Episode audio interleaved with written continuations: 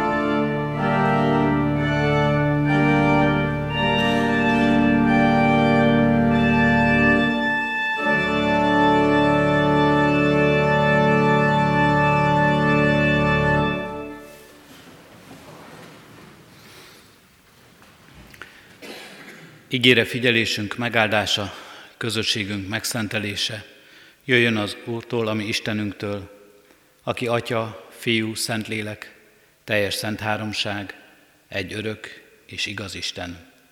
Amen. Hallgassátok meg, testvéreim, Isten igéjét, amint szólozzánk és tanít minket. Jeremiás próféta könyvének huszonkilencedik részéből, a negyedik verstől a tizennegyedik versig terjedő ige szakaszból. Az igét helyét elfoglalva hallgassa a gyülekezet. Jeremiás próféta könyvének huszonkilencedik részéből, a negyedik verstől eképpen tanít minket az Úr. Így szól a seregek Ura, Izrael Istene, az egész fogoly néphez, amelyet fogságba vittem Jeruzsálemből Babilóniába. Építsetek házakat, és lakjatok bennük. Ültessetek kerteket, és egyétek azok gyümölcsét. Házasodjatok, szülessenek fiaitok és lányaitok. Házasítsátok meg fiaitokat, és adjátok férjhez leányaitokat. Szüljenek azok fiúkat és lányokat. Szaporodjatok, és ne fogyjatok. Fáradozzatok annak a városnak békességén, ahová fogságba vittelek benneteket, és imádkozzatok érte az Úrhoz, mert annak békességétől függ a ti békességetek is. Ezt mondja a seregek Ura, Izrael Istene. Ne engedjétek, hogy rászedjenek benneteket a próféták és a jósok, akik köztetek vannak, és ne hallgassatok az álmodók álmaira. Mert hazugságot prófétálnak nektek az én nevemben.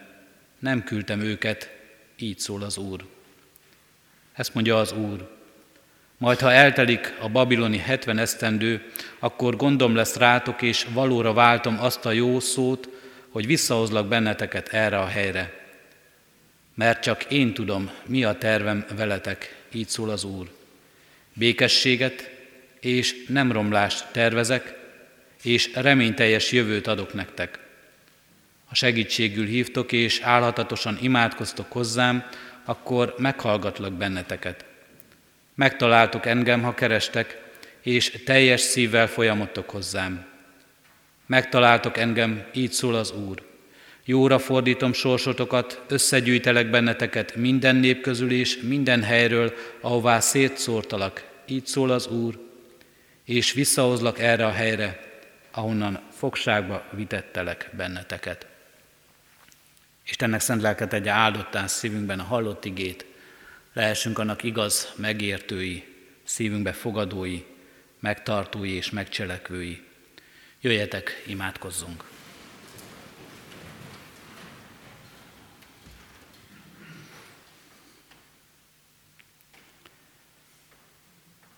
Magasztalunk, Urunk Istenünk, hogy neked mindenkor gondod volt a te népedre. Mindenkor számon tartottad mindazoknak, mindazoknak életét, akik hozzád kiáltottak, akik benned reménykedtek és benned bíztak. Köszönjük, Urunk Istenünk, ennek bizonyságát az Ószövetség népében. Köszönjük, Urunk, ennek bizonyságát nemzedékről nemzedékre, a mi felmenőink között is. Köszönjük, Urunk Istenünk, ezt a számon tartó, ezt a gondviselő, ezt a megtartó szeretetet és kegyelmet. Urunk Istenünk, ebben reménykedünk, és ebben bízunk mi magunk is, hogy ránk is így tekintesz. Ezért köszönjük, hogy most összegyűjtöttél minket, hogy itt lehetünk.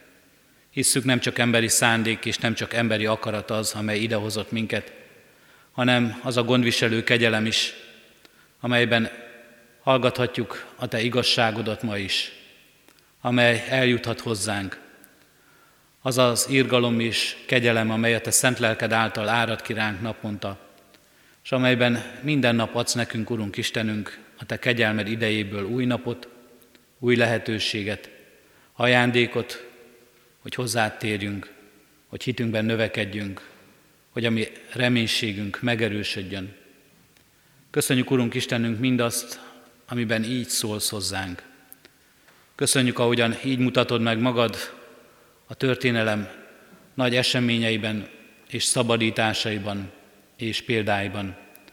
Ahogyan így szólsz hozzánk naponként a te igéd igazságában, és ahogyan így szólongatsz minket, Urunk Istenünk, a te lelked által. Kérünk és könyörgünk, Urunk, add, hogy megbecsüljük ezt, add, hogy tanulni tudjunk ebből, Add, hogy valóban életre szóló beszéd legyen ez számunkra. Így könyörgünk, Urunk Istenünk, ezért a mai alkalomért is, visszatekintésért, emlékezésért, benne hálaadásért, a szabadításért, az életünkkel való számadásért, Urunk Istenünk, a mindennapok apró csodáiért, melyek elkísértek minket. Így köszönjük, Urunk Istenünk, az ige ajándékát, és így köszönjük, Urunk Istenünk, most ezt a közösséget, akik együtt lehetünk, és mindben a Te szent lelked jelen valóságát. Kérünk és könyörgünk, áld meg Isten tiszteletünket, rád figyelésünket. Amen. Ige hallgatására készülve a száz hatvanegyedik dicséretünket énekeljük, annak első verszakát, a száz hatvanegyedik dicséretünket, mely így kezdődik: Siess keresztjén lelki jót hallani.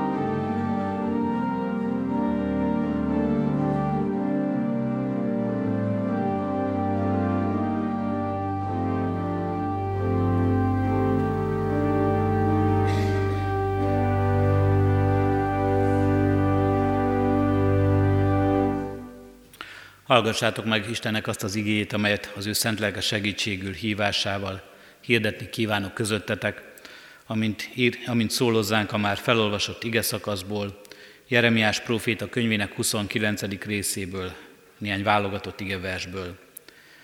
Fáradozzatok annak a városnak békességén, ahová fogságba vittelek benneteket, és imádkozzatok érte az Úrhoz, mert annak békességétől függ a ti békességetek is. Ezt mondja az Úr, majd ha eltelik a babiloni hetven esztendő, akkor gondom lesz rátok, és valóra váltom azt a jót, hogy visszahozlak benneteket erre a helyre. Mert csak én tudom, mi a tervem veletek. Békességet és nem romlást tervezek, és reményteljes jövőt adok nektek. Ha segítségül hívtok és álhatatosan imádkoztok hozzám, akkor meghallgatlak benneteket.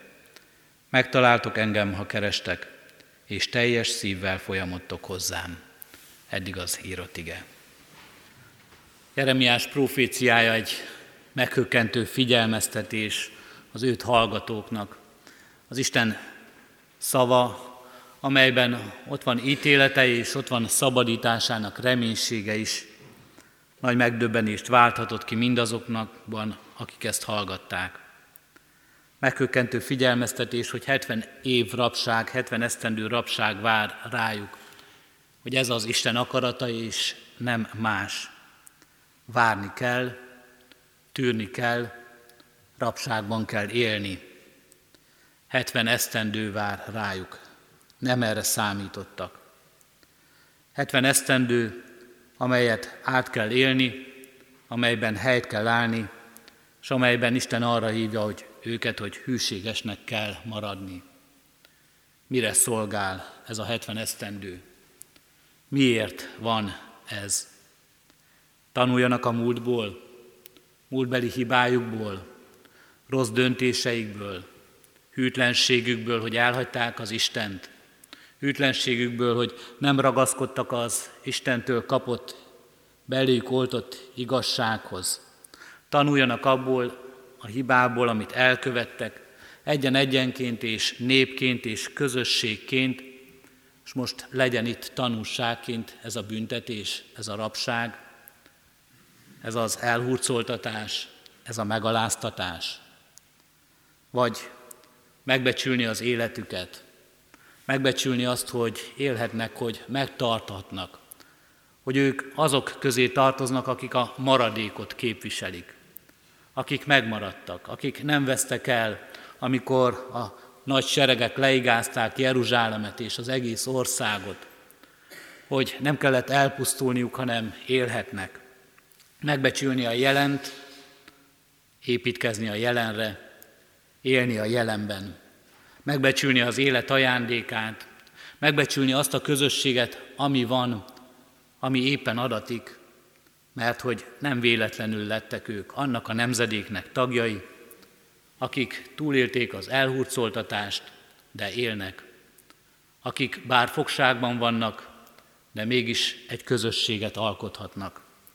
Akikkel az Isten még most is közösséget vállal. Akikhez az Istennek még most is szava és üzenete van. Mire szolgál ez a hetven esztendő? Készülni a jövőre. A jövő reménységének hordozóivá válni. Arra várni, hogy az Isten szabadítása majd elérkezik, ha letelik a hetven esztendő. Sokan gondolhatták ott akkor, én talán ezt már nem érem meg, nekem erre már nincs esélyem. Akkor, amikor elhurcoltak Jeruzsálemből már, akkor is arra gondolhattam, sokan mondhatták, nincs mások hátra az életemből. De Isten igéje most mégis azt mondja, ti vagytok a jövő reménységének hordozói. Ez a nemzedék már el fog múlni, amikorra elérkezik a szabadítás. De nektek, a ti szívetekben ott kell, hogy éljen ez a szabadító reménység. Ott kell, hogy legyen nem csupán a várakozás, vagy önmagatokról való lemondás, hanem ennek a reménységnek a továbbadása, tovább éltetése. Majd egy következő nemzedéknek, hogy az Isten, bár itt vagyunk, a rabságban nem hagyott el minket, az Istennek gondja van ránk és gondol ránk, meg akarja áldani az életünket itt is és most is, és szabadítást készít nekünk. Hányféle gondolat, hányféle tanítás, hányféle tanúság lehetett azoknak az embereknek az életében, akik ott akkor a hetven esztendőnyi rabságra készültek, az Isten akaratából, az Isten kijelentése szerint, ott Babilon nagy birodalmában, távol az ígéret földjétől, talán nagy-nagy csalódottsággal a szívünkben, az ígéret gyermekeiként. hetven év fogság, hetven év babiloni számüzetés. Sokan gondolhatták, nem lehet ez igaz. Jeremiás a hazug próféta. Jeremiás az, aki csak károg, mint a varjú a fán. Jeremiás az, aki rossz hírt mond, és a rossz hír hozóit is el kell vetni, el kell utasítani. Nem lehet ez igaz, nem vihetnek el minket, és azután elvittek.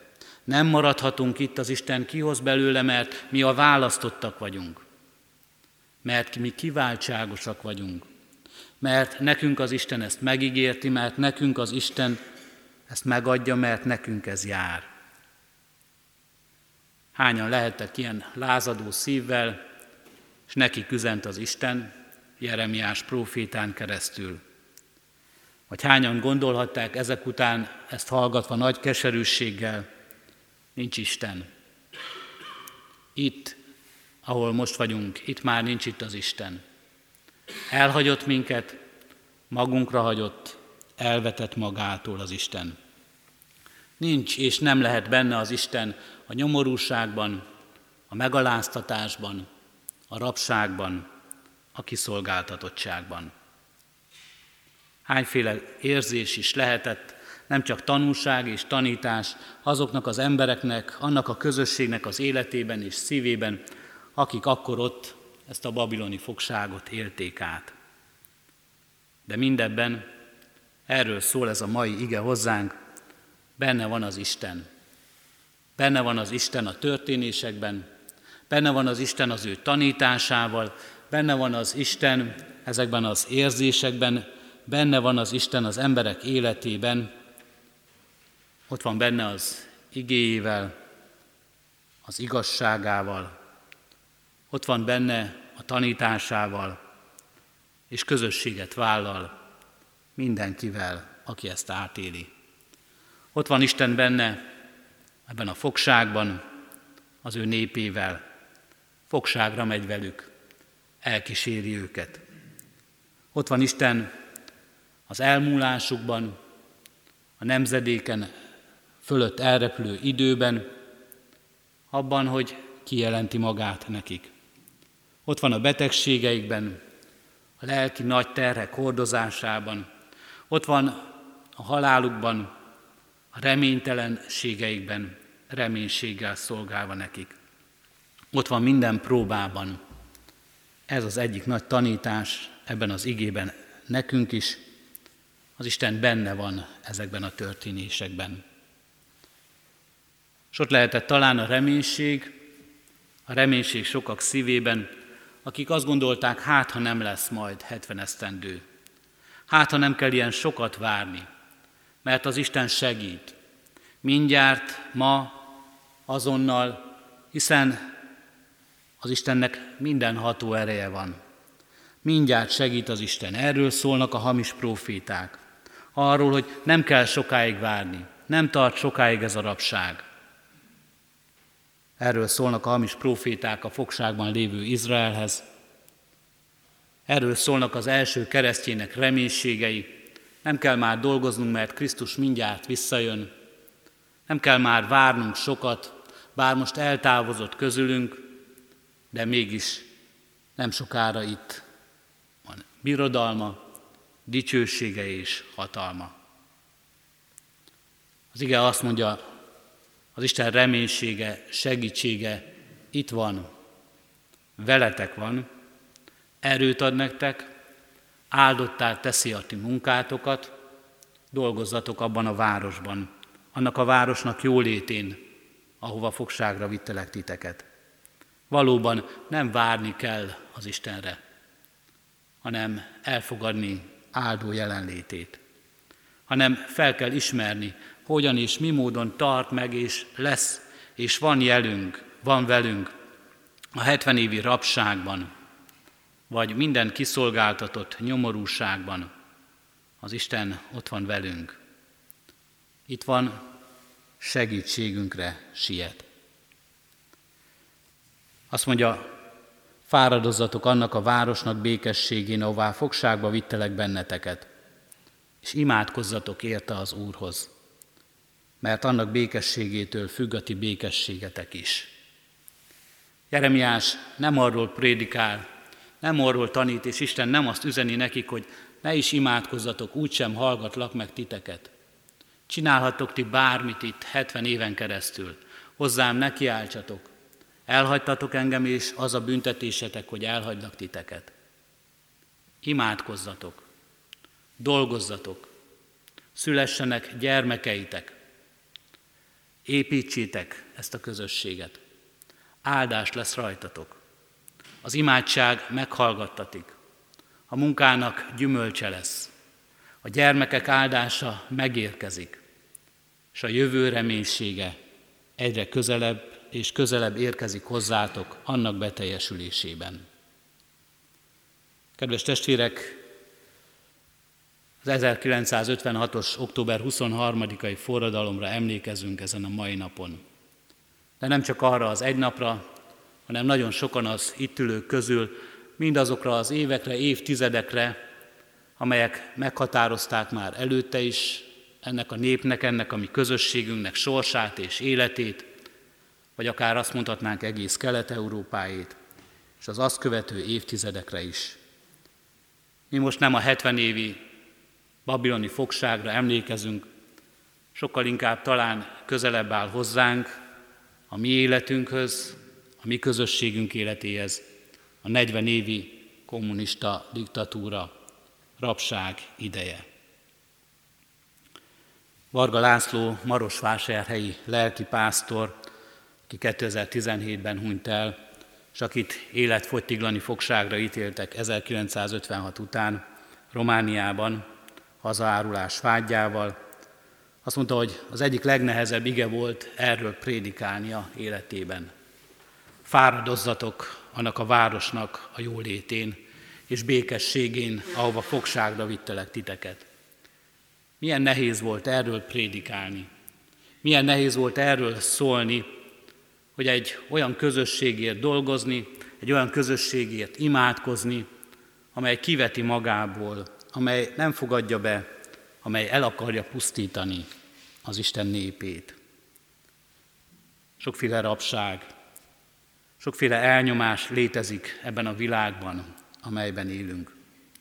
Azt mondhatnánk, hogy mi emberek nagyon változatos módon tudjuk a másik embert, egy közösséget hatalmunkba, befolyásunk alá sorolni, kiszolgáltatottá tenni. Sokféle rabságot tartogatunk egymásnak, és sokféle rabságba esünk. Ebből csak egy az, amikor politikailag érzi valaki úgy, hogy nem szabad. Amikor egy közösség, egy nép azt érzi, nem szabad a döntésében, a sorsában, a sorsának meghatározásában. Sokféle módon és változatos módon tudjuk a másik embert kiszolgáltatott helyzetbe hozni.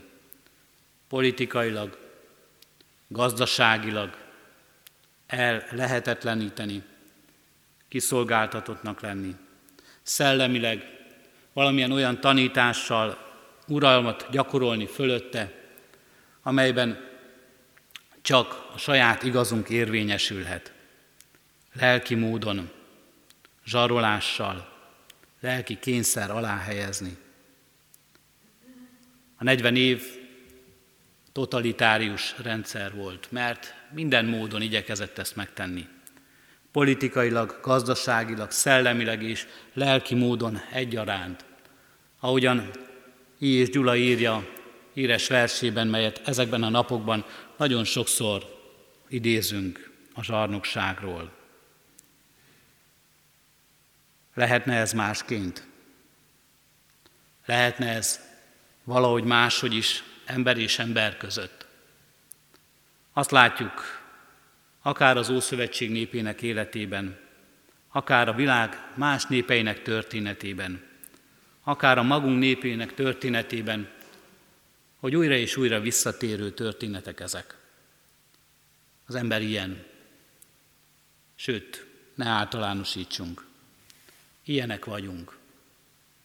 Ilyenek vagyunk, nagyon változatos módon tudjuk a másik embert hatalmunkba, befolyásunk alá, kiszolgáltatottá tenni. Nagyon változatos módon keressük a módját annak, hogy mi uralkodjunk, hogy nekünk legyen igazunk.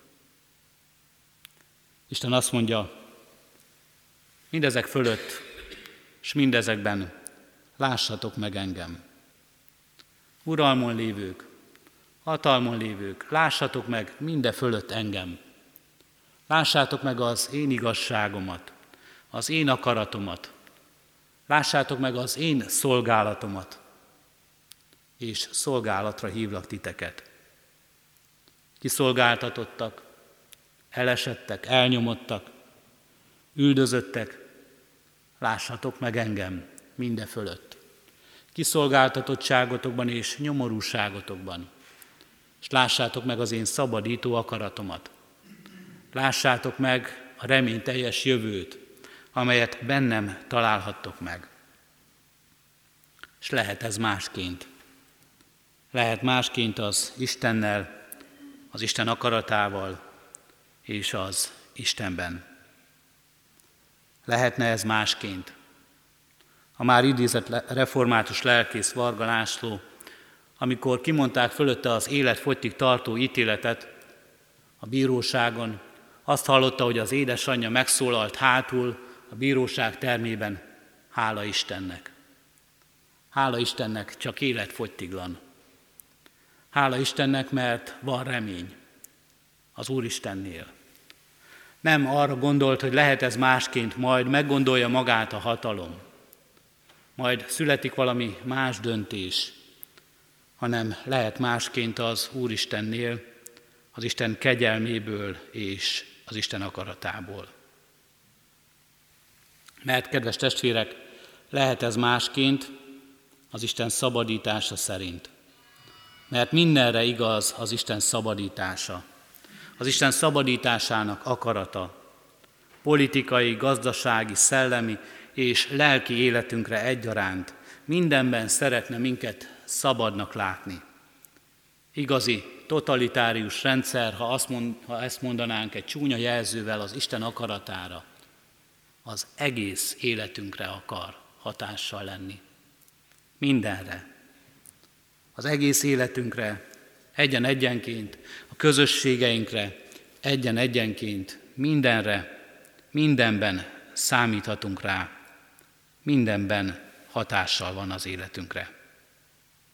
Mindenre igaz az Isten igének szabadítása, annak reménye, amely ott élhet a szívünkben, annak csodája, amelyet megkaphatunk akkor is, ha nincs más remény, ha nem találhatunk másban vigaszt, és annak teljessége, mely örökre szól. Amikor ezt az igét olvastam, nem csak az ige kapcsán, de visszagondolva erre a mai napra és ünnepre is, arra gondoltam, hol van ehhez kapcsolódásom? Hol vagyok én ebben a történetben, ebben a történelemben? ezerkilencszázhetvenkettőben születtem. Az ötvenhatos eseményeket egy, egy nagyon szűkszavú és nagyon visszafogott családi elbeszélésen túl a történelem könyvekből ismerem. Egy-egy visszaemlékezés olvasásából. De vannak itt még jelen olyanok, akiknek első kézből van ismeretük erről. De mégis mindezen túl, hol vagyunk mi ebben a történetben? A mi népünknek, a mi közösségünknek történetében, vagy akár az ószövetségi nép történetében is. Úgy, ott, ahol Istennel találkozunk ebben, ahol Isten reménységet adó, ahol Isten szabadítást hozó irgalma és kegyelme szólít meg minket igazán. Megszólít a mi közösségünk életén keresztül is, azoknak az embereknek az életén, élettörténetén, akiknek életében fontossá vált az igazság, a szabadság, akiknek életén keresztül Isten megmutathatta, lehet erő embereken keresztül is csoda, amely megnyilvánulhat, amely a teljesség felé léphet egyet. A másokért érzett felelősségben, a közösségvállalásban vagyunk mi jelen. Azért, hogy felelősek vagyunk, hogy hogyan és mi módon látjuk a másik embert, az Isten választott emberének úgy, mint magunkat. Hogyan és mi módon, változatos módon nem elnyomni, nem hatalmunkba keríteni, nem befolyásunk alá, hanem az Isten kegyelmében, az Isten szeretetében látni a másik embert. Párkányi Géza Nem igaz című versében így ír: nem is a rácsban van a rabság, a kintiekre gondolásban, akik ölelnek és aratnak, nem a rácsban, hanem a gondban, hogy a rabok, jaj, kint maradtak. Kedves testvéreim, sok rab maradt kint. A mi felelősségünk, a mi feladatunk, a mi gondunk, hogy nekik elmondjuk, van szabadítás, van szabadság, van remény, van lehetőség, mert az Istennek gondja van ránk, mert az Isten jelen van a mi történetünkben.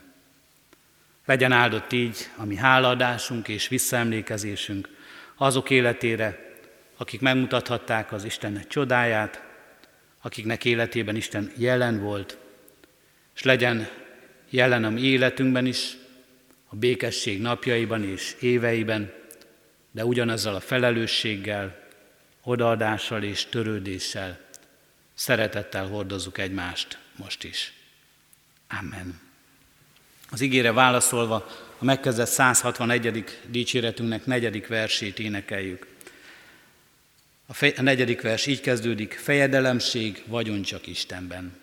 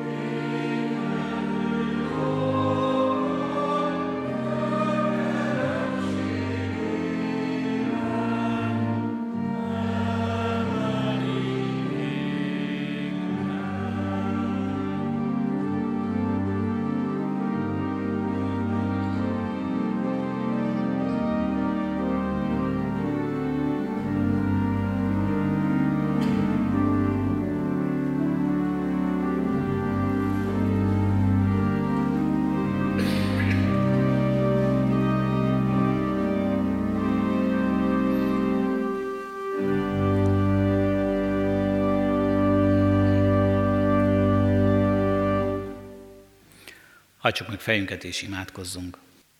Urunk Istenünk, Te voltál nékünk hajlékunk nemzedékről nemzedékre. Add, Urunk, hogy ne csak megtanult ige legyen ez az életünkben, hanem megértett és megérhető valóság is. Láthassuk meg valóban nemzedékek életén keresztül a Te jelen valóságodat. Jelen valóságodat a gondviselő szeretetben, a mindennapok történéseiben, azokban a napokban, amelyekre nem emlékezünk, és melyeket nem tart számon a világ történelem, mert egyszerű hétköznapi napok voltak.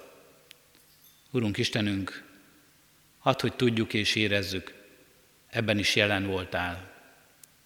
Az a nap is csoda volt. Az a nap is a Te kegyelmedről, a Te szeretetedről beszél nekünk. És köszönjük, Urunk Istenünk, azokat a napokat, amelyek csodák, amelyekre emlékezünk és amelyekre emlékezhetünk, azokat a napokat, amelyek nagyszerűek, amelyek valami nagy dologról mesélnek nekünk. Addulunk, hogy abban se csak önmagunkat lássuk. Önmagunkat, teremtett embereket. Ne csak emberi akaratot, emberi indulatot, emberi erőt, emberi jóságot és igazságot lássunk csupán benne, hanem lássunk abban is Téged, a világ történelem urát, lássunk abban is Téged, a szabadítót, a megmentőt, lássunk abban is Téged, aki erőt adsz az erőtlennek is, aki bölcsességet adsz, Urunk Istenünk, annak is, aki együgyű, aki azokkal is ott vagy, Urunk Istenünk, és bátorságot adsz, akik még önmaguktól is félnek. Add, Urunk, hogy lássunk mindebben, láthassunk Téged. És add, Urunk, hogy így láthassunk Téged a mai napban is, a mi életünkben, a saját történetünkben. Láthassunk valóban a hétköznapokban, és láthassunk, Urunk Istenünk, abban, amire hívsz, ha valami nagyot kell cselekednünk. Szabadításodról, igazságodról, akaratodról, rendedről szólnunk embereknek. Kérünk és könyörgünk, Urunk Istenünk, Te adj nekünk ebben bölcsességet, Te adj nekünk ebben hűséget, Te adj nekünk ehhez kitartást, Te adj nekünk ehhez bátorságot. Tőled kérjük ezt, Urunk Istenünk, és hogy a Tiédet szólhassuk, ne a magunkét, ne az emberit. Köszönjük, Urunk Istenünk, hogy így tudhatjuk a Te kezedben az eljövendőt is. Nem csak múltat és jelent, de jövendőt, és nem csak a magunkét, de ezt, ennek az egész világnak jövőjét is a Te kezedbe helyezhetjük.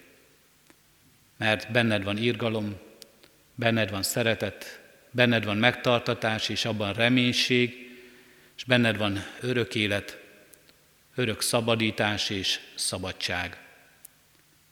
Adorunk, hogy ezt is láthassuk, ez is a miénk lehessen. És ennek fényében, ennek áldásával, ennek örömével, békességével tudjunk cselekedni a mában, és tudjunk egymás felé fordulni.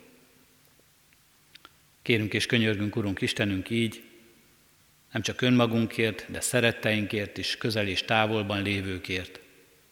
Kérünk gyülekezetünkért és egyházadért ebben a világban, lehessünk ennek hirdetői és bizonyságtevői. És kérünk népünkért és nemzetünkért, ünnepünkért és hétköznapjainkért, vezetőinkért, szolgálókért, egyszerű emberekért, a hétköznapok szolgálóiért. Maradjon a Te áldásod, maradjon a Te szereteted mindannyiunkkal. Hallgass meg most ezért csendes imádságunkat is.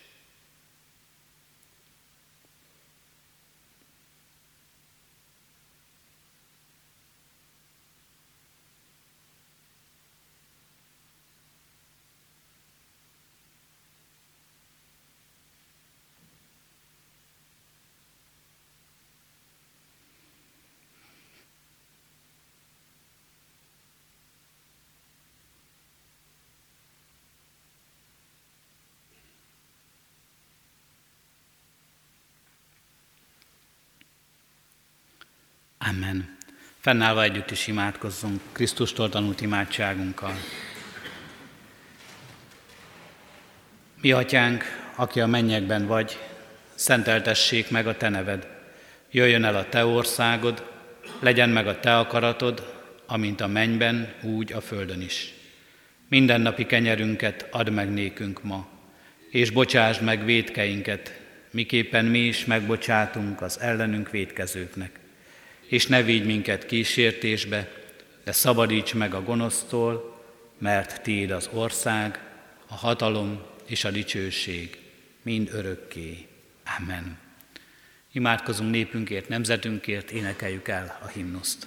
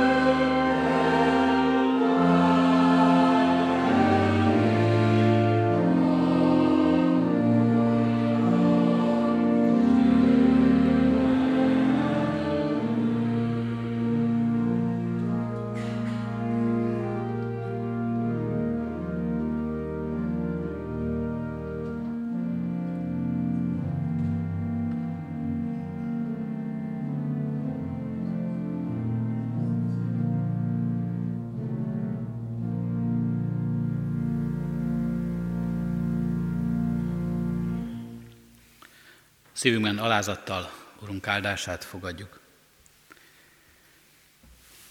Mert csak én tudom, mi a tervem veletek, így szól az Úr. Békességet és nem romlást tervezek, és reményteljes jövőt adok nektek. Amen. Foglaljunk helyet, testvérek, és néhány hirdetést hallgassunk meg. Hirdetem, hogy most Isten tiszteletünk után tíz órakor kezdődik a városi ünnepi megemlékezés és koszorúzás, melyre szeretettel hívjuk és várjuk a gyülekezet tagjait is.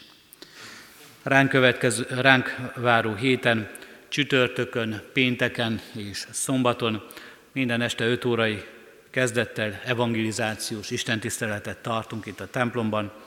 Ige hirdető Balogh Róbert János Halmai lelkipásztor. Szeretettel várunk tehát csütörtökön, pénteken és szombaton mindenkit ezekre az esti alkalmakra. És még egyszer, tehát most istentisztelet után tíz órakor városi megemlékezés és koszorúzás a főtéren az ötvenhatos emlékmű előtt. Az Úr legyen a mi gyülekezetünknek őriző pásztora. Zárásként a háromszázkilencvenkilencedik dicséretünket énekeljük, a háromszázkilencvenkilencedik dicséretünknek első, második, tizenegyedik és tizenkettedik versszakait. Az első vers így kezdődik, Imhol vagyok, édes Uram, Istenem.